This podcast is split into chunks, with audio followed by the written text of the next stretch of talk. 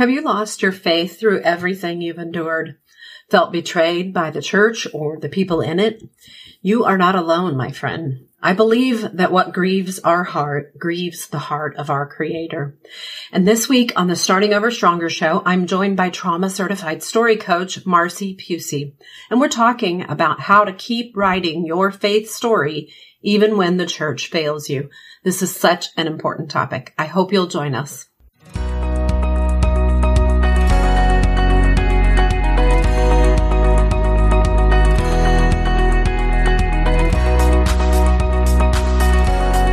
Welcome to the Starting Over Stronger show, where you'll find help and hope for your divorce survival and recovery. Divorce well, live well.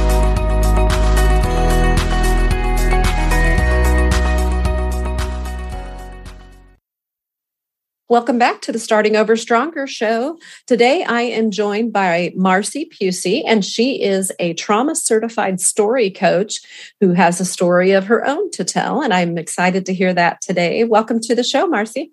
Thank you. Thanks for having me. Absolutely. Well, let's just start with some basics about you and, and your life and who you are and whatever you want to tell us about you. Awesome. Yeah. So, Marcy Pusey, I always joke about starting at the beginning, born in Oceanside, California. So many, so many, but not so many decades ago. I grew up in a home that had two loving parents who were still very young and had come from difficult families. And so they were learning how to heal and be healthy and be mature when that had not been modeled to them. And I was born right into that, like 11 months after they were married. Here comes first child, Marcy.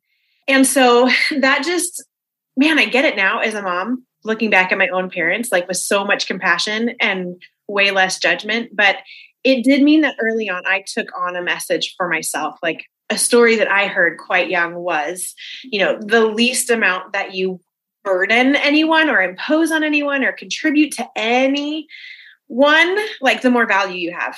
They never said that to me, and they would be mortified to think that I ever took on that message because they worked so hard. But I did. Mm-hmm. I just took on the story for myself that my worth and value came from my ability to be not just invisible, because I knew I couldn't not exist, but like exist with as little imposition as possible and where possible contribute. Like if I could actually add to your life, then mm-hmm. wow. I'm, I'm, hopefully by then I like deserve or have earned some love or affection or whatever. So, yeah, firstborn, I have a younger sister who's almost five years younger than me, who was born right in the middle of a three year separation or at the beginning of a three year separation between my parents. Could not afford a divorce. So they were just separated for those three years and didn't see a lot of my dad at the time. And then eventually they got back together. And my mom, I think I've heard her say that was for the kids, which is such an interesting sort of mentality that you do hear out there, like stay oh, yeah. the kids. Yeah. And even in my own current situation, I've been told that I'm going to destroy my children's lives for choosing to get safe and healthy. And it, it's just such this interesting false mindset and thing that we tell people. So my mom carried that also. And so they stayed married and life remained special. Like there was a level of recovery and healing that occurred between them. But to this day, all these years later, there's still big things that come up and you're like, wow, this what's been modeled for me is that you stay together no matter what. Like literally no matter what. Mm-hmm. So what's interesting about that is I took that and I was like, well, yeah, this is marriage. It's loyal and faithful and you die. You know there's even a christian message there like you die to yourself and you give up your rights and mm-hmm. and you know jesus died for us so we die for others. And but my sister had a really different approach to life. She was like i will absolutely never end up in that situation. And so she's been in a few well, i won't tell all of her story but she's just taken a different journey from mine not that she's not loyal or faithful she just saw that and was like i'm not living that life and made decisions. And i looked at it going oh this is what you're supposed to do Mm-hmm. And I mm-hmm. did it really, really well. I mean, at the cost of my own soul. So that's a little bit of like the background, maybe that helps me to understand the decisions I made, the situation I ended up in, and my own health and recovery journey as a mom who's currently yeah. finalizing a divorce from an abusive marriage. So I and then I'll I guess I'll just throw in there I became a social worker and a therapist and have always loved writing, but didn't know I could grow up and become a writer. So I did the, you know, the traditional school, go get the degrees and things. And so mm-hmm. we would say in that industry that we, most people end up in therapy education because they're trying to work their own stuff out 100%, you know, yeah.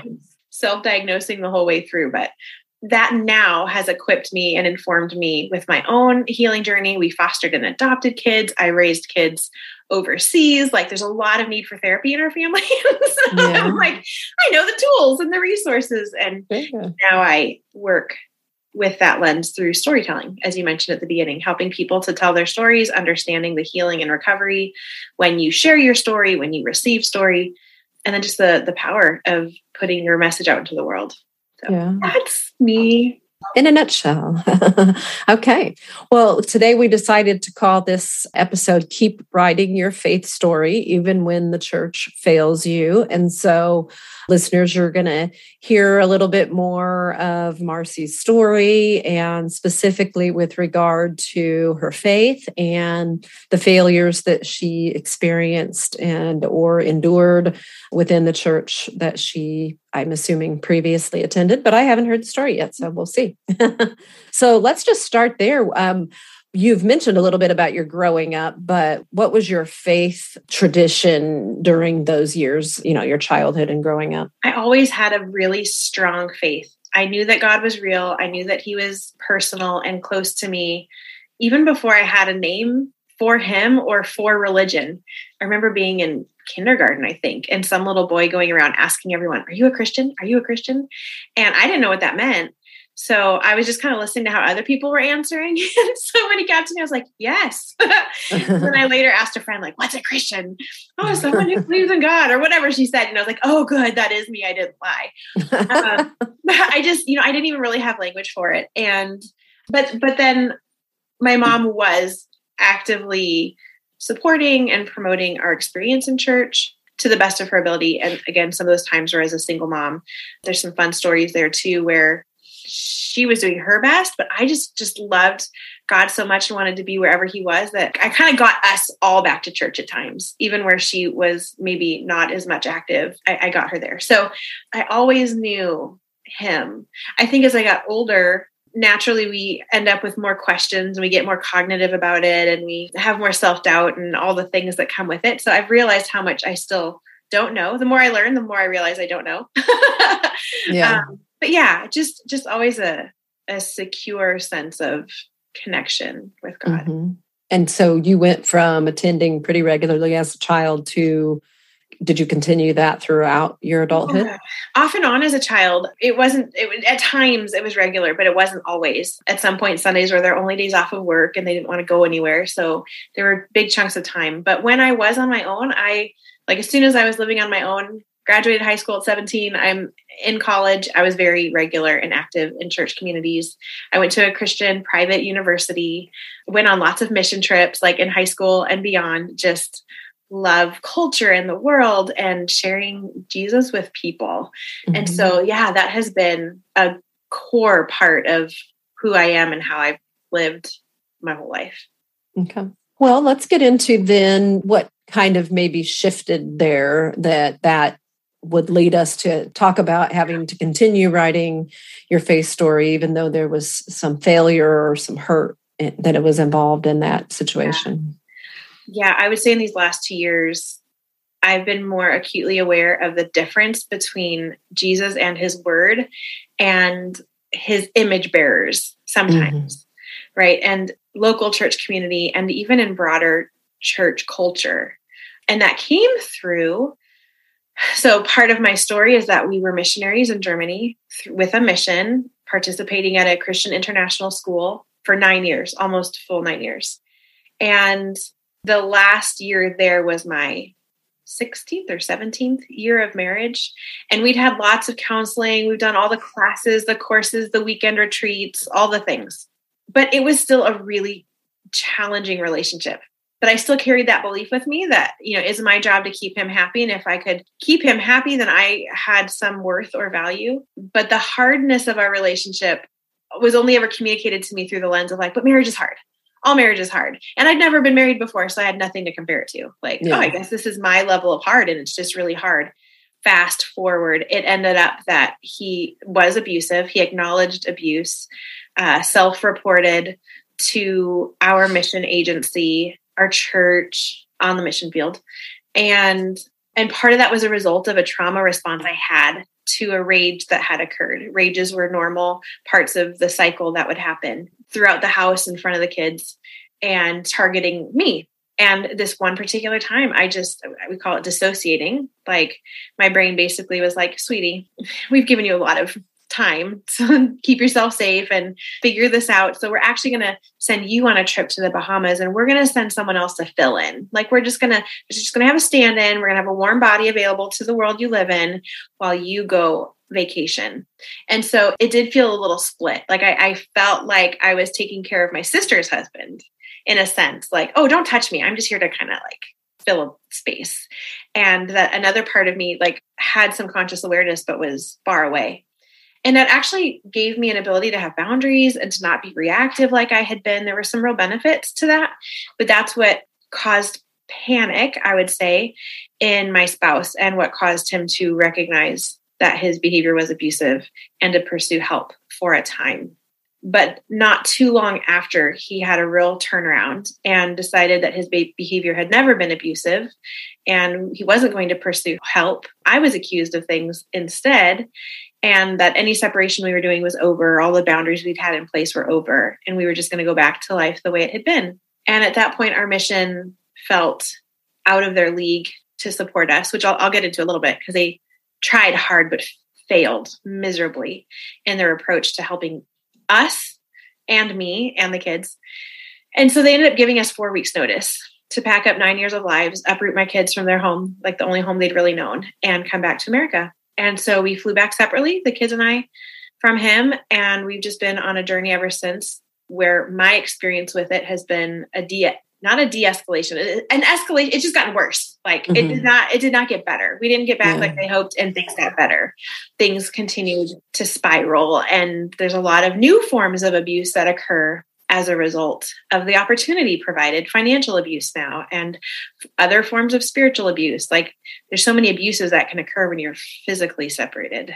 So those yeah that's been part of our journey. So that's some of the story. Let me know if you've got thoughts or questions there, and then I can pull up my experience. Well, let's so let's talk a little bit about. You mentioned that there was maybe a little bit more to your was it your mission, mm-hmm. the church or the organization yeah, there, and the way it. that they attempted or yeah. or didn't attempt to yeah. help in this mm-hmm. situation what did that look like it looked like some accusation at times around like wow you you're laughing and you look light but he looks sickly and like he's grieving. I'm really concerned for him. And so there was like a question around why i looked okay and why he looked like he was suffering. You know there was conversations around forgiving like well you just need to forgive. They wanted to set us up right after with a four day intensive of five hours a day, intense marital therapy. And my response was, if we'd come in here and I had a black eye and a broken rib and a broken arm because I'd been physically battered in a way that you could see, would you send me to a retreat for five hours a day for four hours with my batterer? Is that what would help us? And I had to use that metaphor a lot because the suggestions and the things they wanted for us were so disconnected from the reality of abuse. It was like save the marriage at all costs. It wasn't about prioritizing my health, my safety, the health or safety of my kids. They probably disagree, but my experience was if you're asking me to do these things, you're not prioritizing our safety or health. I had a work trip that was coming up and they said, no, you can't go. You need to be home as much as possible right now again are you going to say that to someone you, that you see is physically battered? Would you say because my soul has been battered. My emotions my psyche like there's a battering that you can't see. And so would is that the approach you would take if i needed a hospital? Would you say no you can't go to the hospital. You need to be home as much as possible right now? And the answer is usually no. We wouldn't give you that same advice. And yet it continued to be the approach. No you can't do a physical separation but you can do an in-house separation it was really about managing their image and the appearance of the mission and of the church it was a lot more about coming around my spouse in compassion and love and restoration and letting the other three of us continue to drown in the things they couldn't see behind closed doors. Yeah. And I understand that we had done life in a very small community for a while, and it's hard to wrap your head around someone you know acknowledging how they've been behind closed doors. And I get it. But there was such a message at the school where we worked of like, man, when a child comes with any allegation of abuse, we listen, we respond, we take action. And I said, can a wife, could we trade out kid, student? Could we trade out student and put wife? And and the sentences were this still very supportive if we put wife there, but no, I wasn't afforded the same kind of support at the Christian International School. Now, this isn't everyone on campus, right? But the leadership that were interacting with me mm-hmm. perpetuated abuse. Yeah. A hundred percent. I mean, there's yeah. there's examples of it. The local church never reached out to me. I'd been part of that church for nine years. Nobody on the leadership reached out to me whatsoever. Our mission. Do you mean the sending church here in America? No. Um, they only knew once they were no, even once they were told, we didn't hear anything. Oh, so okay. no, same. Our local church in Germany is what I was referring to. Okay. Then we had a member care team, very supportive and active with my spouse. Did not reach out to me at all until I made a comment about how no one had reached out to me. Then I got reached out, and at that point, I was like, "Yeah, kind of meaningless at that point." So I ended up finding a Christian counselor nearby at a retreat center where I could stay, and she was at that time the only voice in my life uh, promoting my health and safety and not through the lens of that looks like divorce. Just, hey, we don't even need to talk about divorce or marriage. Let's make sure you're safe and healthy. Mm-hmm. And then a mm-hmm. local German doctor was the same. I went in for some medication. I knew I needed some help. I was having panic attacks as a result of all that was going on and other traumas, physical trauma symptoms. And he was like, you need to get a bag and you need to be ready to call the police if you need to. And I left that office crying, like, you're a German like strangers in a sense. You're a doctor and yet my intimate faith community that i've been serving with for nine years cannot say those words. And a few of them even went beyond that to already say if you divorce you are sinning. You're destroying the lives of your children. Why aren't you trusting god more? Why aren't you believing god for miracles?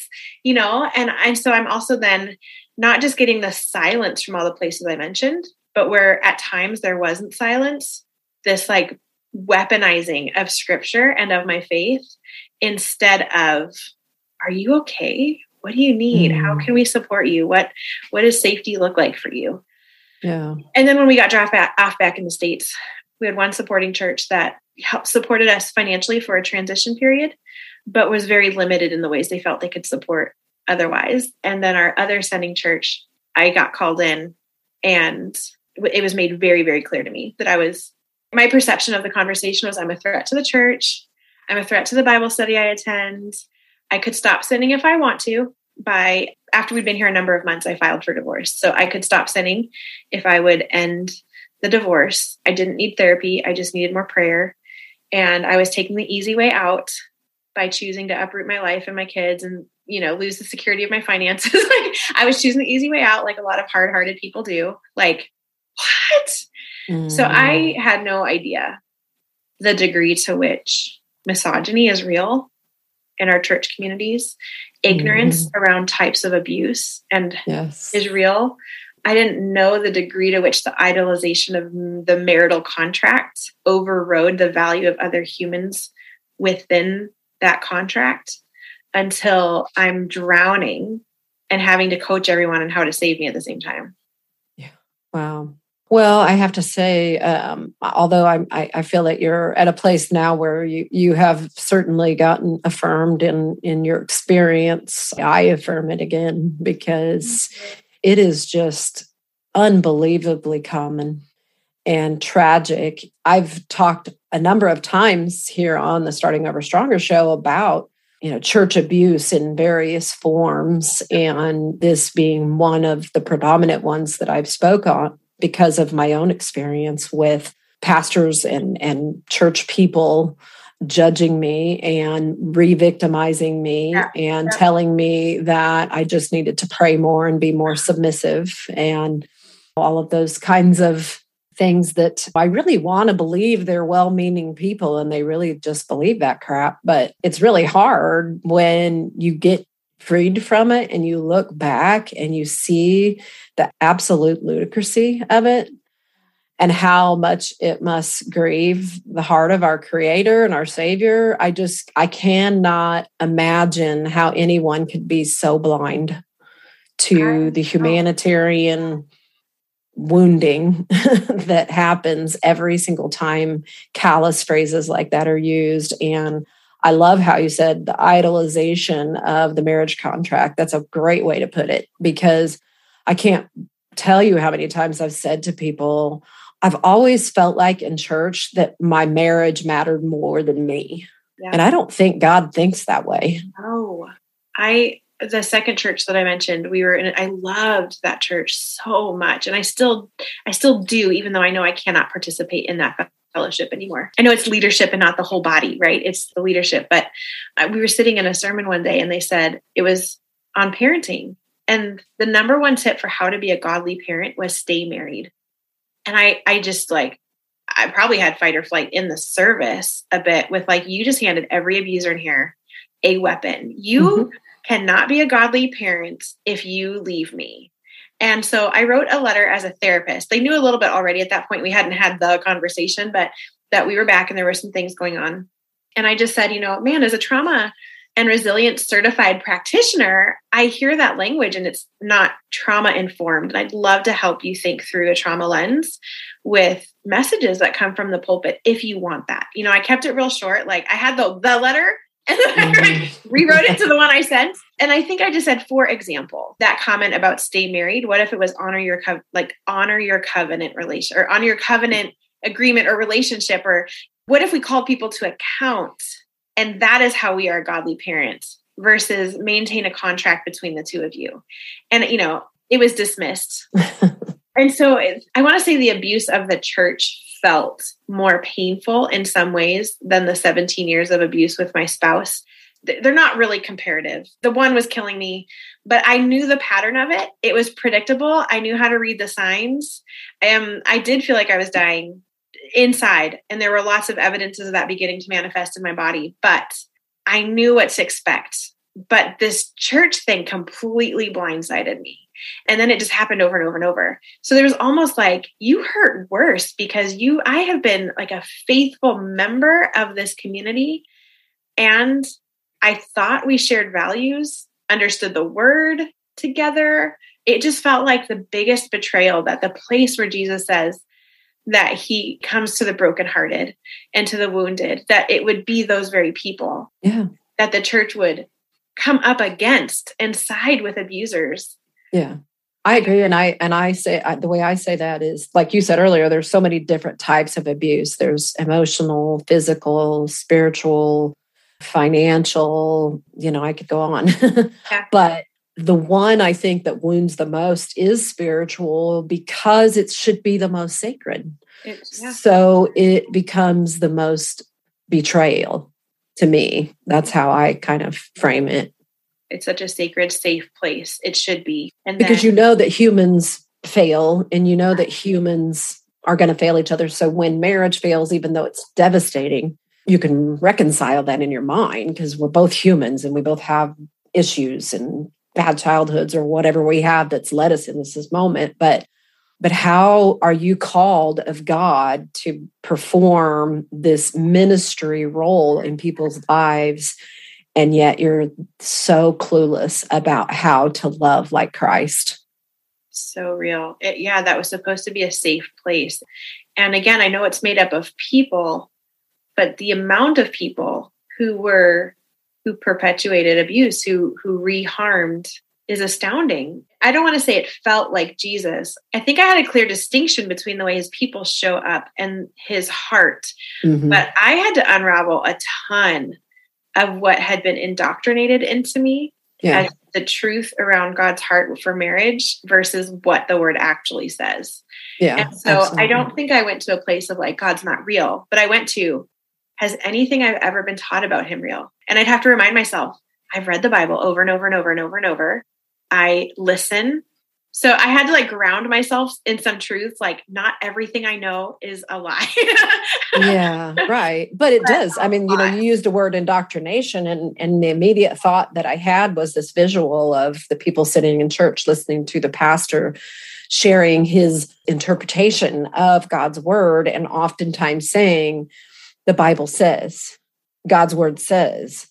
And because we are supposed to be able to believe those in leadership in church, how many times did we hear a message like that, which was in fact not what God's word says or what the Bible says? And so then you get to a place, and I'll speak for myself, not you, where, you know, when we talk about writing your faith story, with when the church has failed you for myself and for a lot of people that involves no longer allowing anyone else to interpret god's word for me yeah ever again. I can't imagine that I would ever be okay with that again because more than once, in fact, three different times in my life, three different churches, three different pastors abused that privilege in a way that devastated me and, and or my family.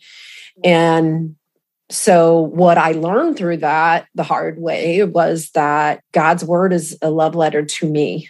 It is for me to interpret in my personal relationship with him and it is not to be determined by someone else who may or may not even be in right relationship with God. Oh, that's so good. Are you getting the support you need as you divorce or face the possibility of divorce? Did you know that for just $55 a month, you can be a part of a one hour weekly support group call of people just like you? Some haven't even filed yet, but they know the marriage is not sustainable or healthy. Some were served papers they didn't want. Others are feeling empowered that they finally took the reins of their life and hired an attorney and a divorce coach to help them navigate the uncertain waters of divorce. All of them are facing fear, grief, loss, confusion, and pain, and they're finding help and hope in a Starting Over Stronger support group. You can get registered today for a group at startingoverstronger.com slash groups and start this week in getting the help you need to divorce well and then live well. Remember, divorce is hard. Life after doesn't have to be, but the support you get now is what makes the difference. So how do you, where do you sit with that? One piece of my journey has been a recognition that also somewhere I was taught to be afraid of certain people and to call them certain things, right? So in my own marriage, I would hear a lot about the feminists and the ones trying to like uproot the Christian home by giving women rights. And, you know, it's not really true that there's a gender gap in the pay and like all these things. And to listen for me to just say, what is going on in the world related to gender? I was opening up myself to feminism and postmodern liberal whatever there were all these like the names for mm-hmm. my desire to learn and i also felt like that can't be all wrong like but it sounds like there is a gap in the gender pay. Like i'm not even talking about really that is a big issue but you know there's a lot of other things that i can see where people would be like oh careful careful listening to that person. But mm-hmm. um it was just like but what if there is a gap? And why can't we talk about that and address it? So i think for me I started listening to Natalie Hoffman at Flying High and Flying Free, Fly Free, Flying High, one of those. She was the first voice, she has a podcast as well, that in my experience that someone sent to me that said I could be a Christian and pursue my own health and safety, even if that came through a divorce. And I remember the first podcast I listened to, like I had such boundaries and filters, like, is she a heretic? does she does she actually know God's word? Or we because so many people will rewrite scripture to justify their experience. I'm not interested in that. I want Jesus and I want the truth of his word. And I, I don't want to rewrite it to fit my comfort level, but I also want to unravel what, like you said, has been interpreted for me without an actual awareness of what it's saying. What's the context there? Who are they talking mm-hmm. to? And those are things I've cared about. But so for for one, then I've sought out people that I think are genuine believers Christ following, Bible believing believers Yeah. who talk about these things and make space for the conversation. And I've learned so much as a result. And it hasn't rewritten scripture for me, it's actually revealed scripture to me. One Mhm. example, real quick, is that the God hates divorce. I've been told that a lot and I believed it. And I still think he probably does. And I even, I'll just throw my own vulnerability out here. When my sister was 19, 19 to 21, she ended up in a divorce. And I don't remember this, but she said that when she told us, my first words were, but but God hates divorce. I recoil now to think I ever could have been one of those people, but I also am humbled by it. Like I, Mhm. I have to reserve some level of judgment to people who say those things because Oh, I was that absolutely. person. Yeah. I was one Um, of them too. I used to say divorce is oh. never the answer. That's the way I put it over time. Divorce is never the answer. No, and I, I apologize. You know, I apologize. I'm aware of why I thought that and said it, but it's also quoted to us as scripture in Malachi. And it actually doesn't say that. There's a whole story there. Gretchen Baskerville wrote a book called The Life Saving Divorce, and she lays out all of these like incredible facts and historical references and studies. And one of them is on the history of the translations. And King James was the first one, I believe, to change what it said to say that God hates divorce. Every translation up to that. And now again, they've reverted back to the original translation, which is something to the effect of a man who hates his wife and divorces her should not cover in her in violence. I'm totally butchering that, you guys. Go look that up for yourself. But look up a current version. But it doesn't say God hates divorce. It actually is talking about the violence that a man does against his wife. And then Mhm. we see in, I believe it's Jeremiah, that God actually writes a certificate of divorce to Israel for their lack of faithfulness. Yeah. And so, yeah, you know what? I bet he does hate divorce, but it doesn't say that. Yeah. It, it doesn't say that. It says that men should not treat their women violently. Yeah. or, or maybe the interpretation of his hate for divorce is the grief that must be going on in the lives and the hearts of the Yeah. people who must resort to that And and, not the I- actual act of it. that has been how I've understood it. Is you know what? I bet whether it says that or not, he does hate it because the grief, the the betrayal, the harm, the pain Mhm. that has caused anyone to ever even get to that doorstep of possibility is so big. And if he grieves with us, like it says, then absolutely. He, he hates that. He hates Yeah. that for us. I hate it for us. I Yeah. hate it for everyone who's ever had to experience even thinking about divorce being an option because the pain is so big.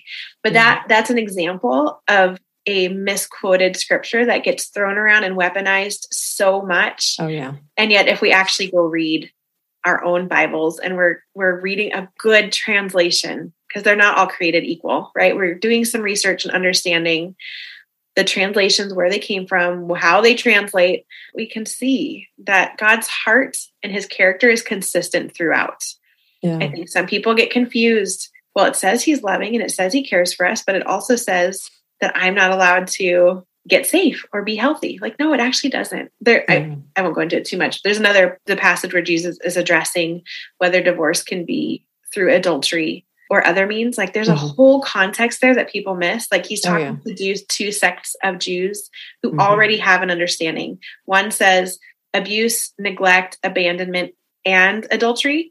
The other one says abuse, neglect, abandonment, and anything else. Mhm. And Jesus is coming to solve, well, he's speaking into their disagreement. What is written is his response, which is, well, and adultery. So everyone reads that, oh, you can only get divorced if it's adultery. And we miss the context that both of those Jewish groups already agreed on abandonment, neglect, and abuse. Mhm. And Jesus doesn't say, except for abuse or except for abandonment or, except, you know, so that mm-hmm. kind of stuff. Like we throw this at, well, Mercy, he didn't have an affair. He didn't have sex physically with another human. So you're not, you don't actually have grounds to leave. Well, Yeah. That's not what it says, actually. Yeah.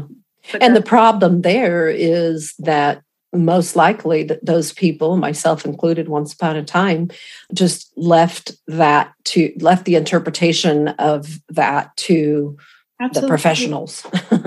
And and therefore I Yeah. just believed what I was told about that. And I just truly believed that the worst thing in the world that I could ever do was divorce. Absolutely. And so that kept me trapped in that system for much longer than was healthy for me or my children. So that that's really what we're we're kind of wrapping all of this story today in is just that understanding that the church is made up of humans and humans routinely fail one another and so we cannot give away our our necessary common sense and our own interpretation of God's word and our own relationship with God. In other words, how are we going to keep writing our faith story when the church fails us? And yeah. so let's yeah. transition to that now. How how would you summarize how you've kept writing your story in spite of it all? Yeah. I mean, I think the primary thing is just having had a clear distinction between who God is and how his people sometimes represent them. And those get muddied in the hearts of people all the time, all the time, right? It's so easy to project our human experience onto this God. And so his word and my personal experience with him are so clearly in favor of of me as a human regardless of what I've done or where I've been the grace and the mercy and all of it is so available to me and I'm able to have that as an anchor in the storm of other people misrepresenting him, misspeaking for him, using his word as a weapon. So that has been, I would say, the crucial part of my ability to rewrite a faith story versus unwrite a faith story or erase yeah. a faith story. And yeah. I understand why people do. There's no judgment there, it's just sadness, deep, deep sadness. So that has been a piece of it. And then that has also caused me to kind of what you've said just dive in so deep in his word and understanding what does it actually say and you know a lot of it is what i was taught it says so i don't mean to say the church has never taught me anything true about it right. but specifically in the area of the value or lack of value of women, the idolization of the role of wife, even among womanhood, that's newer in our last century or whatever. Mm-hmm. It used to be virginity and being the single unmarried woman that was the idol. So it's even yeah. you see the shift. So understanding context and history and human contribution, maintaining the separation of who God is. And then I actually am now in a healthy church community again. I had before though I committed, I met with the pastor and I was like, listen, I like you, but if this is going to work, yeah. I need to know if this is a safe place. Mm-hmm. And that went really well. And I've seen that lived out through their actions regularly. But mm-hmm. I would say mm-hmm. I still now have a, a healthy also distinction. I think I would just blend with my faith community and they would become my home and my people and my family. And and I, I'm like, I'm one with you and you're one with me. And so that heartbreak was so big. But now I feel like I'm able to go as my own unique individual and love the community and participate with them Mm-hmm. but not lose myself in them. So, therefore, if one does say something off or that I don't agree with or that isn't supportive or whatever, uh, which someday they'll do because they're human, mm-hmm. like I have enough separation that I can make space for that to be their journey yeah. and it not totally devastate me like it has. So, I yeah. think that's a healthy individuation. I think yeah. I just haven't had that. that and the other piece too then is that god has shown me that i have value and worth outside of what i can do or earn mm-hmm. that it was never my responsibility to keep someone happy in order to feel lovable. And i didn't just bring that to my marriage i brought that to every relationship. And so the healing there has supported that individuation. Like now i can give because I want to mm-hmm. with no expectation of like a value swap. Mm-hmm. And I know where that lies. So that's been the part of rewriting my faith journey is like knowing who I am, who he's made me to be, knowing who he is, regardless of how other people represent him, mm-hmm. and then mm-hmm. being able to show up as that individual in spaces of faith and mm-hmm. support and love, but also understand that we're all in a different spot on the journey. Yeah. And I told my sister God hates divorce. Someone's told me that. And I want to just now speak life and truth into those conversations when I can and be supportive to people who need it um, mm-hmm. in a way that I didn't have. But as a result, yeah, of knowing who I am and knowing who He is. Mm-hmm. I love that. Wow. That's so powerful. I also love what you said about just being able to really tap into your own experience in in church. I don't know, you didn't word it that way, but just what I take away from what you said is that on your own journey, you, and everyone, if you attend church, everyone that you pass in the hallway or sit next to in the pews is also on their own journey. And that includes the person behind the pulpit and being able to differentiate you from them and, and their story from your story is so important. I love, I love how you said that. So, thank you for joining me today and for sharing your story. One of the other topics that you and I discussed as a possible subject today was the stories we tell ourselves. And I think that's also um, an important way to frame even in this topic, really, because, you know, when we are stuck in religiosity and believing, eh, you know, errant versions of, yeah. of truth from the scriptures, really what we are doing is telling ourselves stories. And we're allowing those stories to to determine how we're going to conduct our lives. And and if that particular story is keeping someone trapped in a cycle of abuse it's a story that needs to be rewritten. And so you know i think that this is just such an important subject here today that i hope listeners have really grabbed a hold of and taken something away from here today that they can take action on to change their current situation, whatever that might be. It's so good.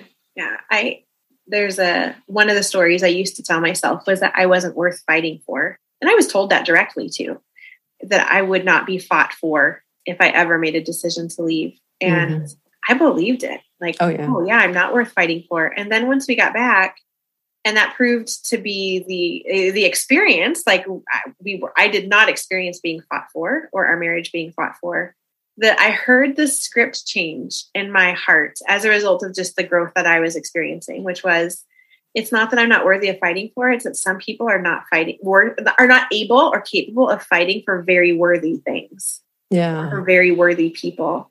I was yeah. able to maintain a sense of worth and value and have compassion on someone who, for whatever reasons, either wasn't capable or was choosing not to fight for things that are so worth fighting for and yeah. that puts the responsibility where it belongs also mm-hmm. that then it becomes just such a good example for me to of the way our stories can change we oh yeah yeah actively create new ones and mm-hmm. or sometimes we'll just notice in our own growth and healing that they have changed that was kind of that one like oh oh that's a different message than the one i normally hear and it's mm-hmm. really good and it's true and yeah. i like it yeah but it's such an important part of our experience and that's what I do as a trauma certified story coach as well as I help people get their messages into the world. But because of all of my therapeutic background, I know that telling our stories requires us to feel them again. And that mm-hmm. is painful and uncomfortable, especially stories like these. Like, I don't want to sit in and feel the experience of my whole faith community for nine years turning their backs on me and some of them pushing me further under the water when I was mm-hmm. trying to, you know, when I was already drowning. I don't want to sit in that, but God calls us to remember and not just the hard things, but the ways that He was present and showed up for us in those hard things. Mm-hmm. And so when mm-hmm. I choose to intentionally remember with the question of, God, where were you or where are you in that memory or in that situation, it has radically reframed some of the experiences I had yeah. and flipped them around. And so I just think that's such an important part of putting our own messages in the world. And you're doing this so good, even through this platform and coaching that you do, creating spaces for people to share their story is such a healing agent. Mm-hmm. I've got a TEDx talk or two on story and the brain and trauma and the brain. And it's just so incredibly powerful mm-hmm. when we when we when we share them. So thank yeah. you yeah for creating absolutely. such a space for that for people and normalizing the journey that so many of us have been on quietly alone in mm-hmm. silos, like to say, no, you're not alone. There's a community. Um, yeah. And let's talk about the hard things and let's share yeah. stories and then let's do better. Yeah, absolutely. And that you're not alone is such a prevailing thread of that I deal with on a regular basis. You know, when I connect with somebody, oftentimes it's right before, during a divorce in a situation where they are actively being abused, either emotionally, psychologically, financially, or or all of the above. And and the stories they're telling themselves are oftentimes just the stories that somebody else has been telling them for long enough. So it's really not their story. And I get to be a part of helping them to realize that that's somebody else's story that you're just echoing, but you actually do have a story and you can change your story. And, you know, only you can do that. And so here's how. and so it's a very, very it's just such a blessing and so rewarding to be able to help people make those connections in their own mind like I once had to. And so thank you for thank you for being here for sharing your story and for uh, allowing others to hear that they can change theirs as well. Absolutely. You're welcome. Yeah. Thanks for entrusting your audience to me. Very good. Well, listeners, thank you for joining us today. I hope that you have heard something here today that would allow you to take a different action in your life that would make all the difference for you, whatever that might be. And so, obviously, we've shared a lot here today, and oftentimes I will, I will remind listeners right now just to stop. And when when the outro music plays and it's all gone and done for this week, you would actually just pause for a moment and think about what rises to the surface for you what what is the most predominant thought that you have right now in this moment in the wake of of hearing Marcy's story today that that would make a difference in your life? And then what one action can you take based on that? And so I, I, encourage you to do that today because truly only you can keep writing your faith story when there's failure all around you if that's in your marriage or that's in the church or wherever that is you have a lot of power and control in your life. And in fact, you're the only one that does. So keep writing your faith story, keep writing your, your life story. And uh, we'll see you again here next week for more help as you divorce and hope as you are starting over stronger.